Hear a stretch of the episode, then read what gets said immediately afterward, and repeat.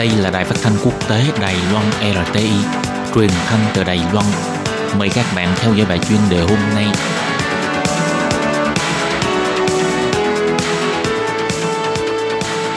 Lê Phương xin chào các bạn, các bạn thân mến.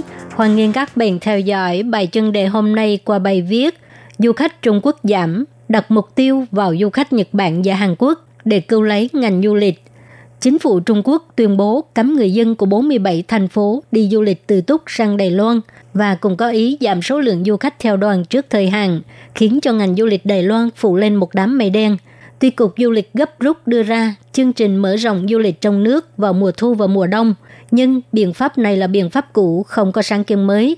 Nhà kinh doanh du lịch trong nước cũng không lạc quan về thành quả thực hiện, và lại, người Đài Loan đi du lịch trong nước và người nước ngoài đến Đài Loan du lịch là hai thị trường khác nhau, sinh thái khác nhau. Xem ra đường cục vẫn chưa tìm ra đối sách hữu hiệu. Thực ra, hiện nay tại Đài Loan, du khách Nhật Bản cũng khá nhiều. Một du khách Nhật Bản cho hay, đáng lẽ họ định đi du lịch Hàn Quốc, nhưng hiện nay không khí chính trị giữa Nhật Bản và Hàn Quốc căng thẳng, sau ờ, thỉnh thoảng lại xuất hiện hoạt động biểu tình, cho nên họ hủy bỏ lịch trình và đến Đài Loan du lịch. Trước sự thay đổi của tình hình chính trị quốc tế và du khách Trung Quốc không đến Đài Loan, chính phủ có thể tăng cường tiếp thị du lịch đối với du khách Nhật Bản và Hàn Quốc để bù đắp cho tác động của một số ngành du lịch. Đặc tính của du khách Nhật Bản là thích đi du lịch ngắn ngày, lao động là thiên chức của họ, nhất là không muốn tìm người thay thế, như vậy sẽ đem đến phiền phức cho người khác. Cho nên họ đa phần là quy hoạch đến Đài Bắc vào tối thứ Sáu, thứ Bảy và Chủ nhật. Họ đi ăn uống dạo phố ở khu vực Đài Bắc – như là ăn món bánh bao nhỏ, đá bào, đi dạo bảo tàng cố cung, tòa nhà 101 tầng, cửu phần, núi Dương Minh vân vân. Sau đó đáp máy bay vào chiều Chủ nhật trở về Nhật Bản. Cũng chính vì du lịch ngắn ngày cho nên đa phần người Nhật Bản đều đến Đài Bắc. Trên các trang web của Nhật Bản, thậm chí còn xuất hiện cách nói dân tị nạn tại Đài Bắc.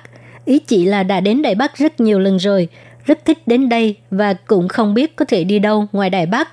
Cách nói này cũng thấy được du khách Nhật Bản chỉ đến đô thị Đài Bắc, có thể là do tiếp thị không đầy đủ, hoặc có thể là giao thông không tiện lợi, cũng có thể là sức hấp dẫn của các khu vực khác cần phải được khai thác thêm.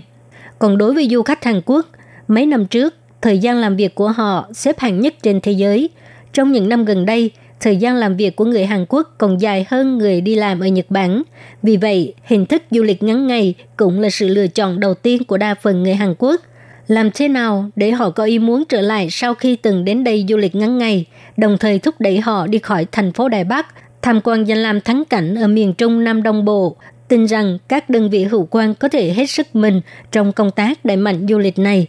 Ngô Phụng, người Thổ Nhĩ Kỳ, con rể Đài Loan, từng làm hướng dẫn viên du lịch 6 năm, đã đưa ra 10 kiến nghị để cứu lấy ngành du lịch Đài Loan trên trang FB của mình. Chỉ trong một ngày đã thu hút 17.000 người bấm like. Ngay cả Cục trưởng Cục Quảng bá Du lịch thành phố Đài Bắc Lưu Dịch Đình cũng comment nói rằng cảm ơn ý kiến của Ngô Phùng, tôi sẽ tìm cách thực hiện. Ngô Phùng cho biết, gần đây Trung Quốc bắt đầu ngưng cấp visa du lịch từ Túc sang Đài Loan, khiến cho ngành du lịch của Đài Loan bị ảnh hưởng rất nhiều. Tuy đây là vấn đề chính trị, nhưng chúng ta không thể để cho ngành du lịch bị ảnh hưởng, mà phải tìm cách để chứng hưng ngành du lịch Đài Loan. Ngô Phùng cho hay, và lúc này chúng ta cần phải đoàn kết hơn bao giờ hết, cùng nhau tìm cách để tăng cường đặc sắc và sức hấp dẫn của các điểm du lịch. Nhưng nói thật là Đài Loan không thể nào hoàn toàn dựa vào du lịch nội địa để phát triển ngành du lịch. Chúng ta cần phải có kế hoạch du lịch hoàn chỉnh, quy hoạch một năm, 5 năm và 10 năm, từ chương trình ngắn hạn đến dài hạn, tìm cách thu hút du khách quốc tế. Có thể là ban đầu không thể nào thu hút một lượng lớn du khách Tây phương, nhưng ít nhất cũng có thể tăng thêm số lượng du khách từ khu vực châu Á đến Đài Loan du lịch.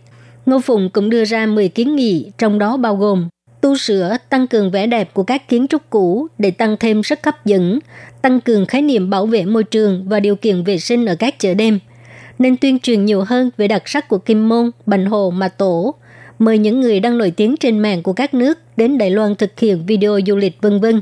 Sau cùng, Ngô Phụng cho biết, nếu cần tới sự hỗ trợ của tôi, tôi rất sẵn sàng. Các bạn thân mến, các bạn vừa theo dõi bài chân đề của Đài Phát thanh Quốc tế Đài Loan RTI do Lê Phương thực hiện. Xin cảm ơn các bạn đã quan tâm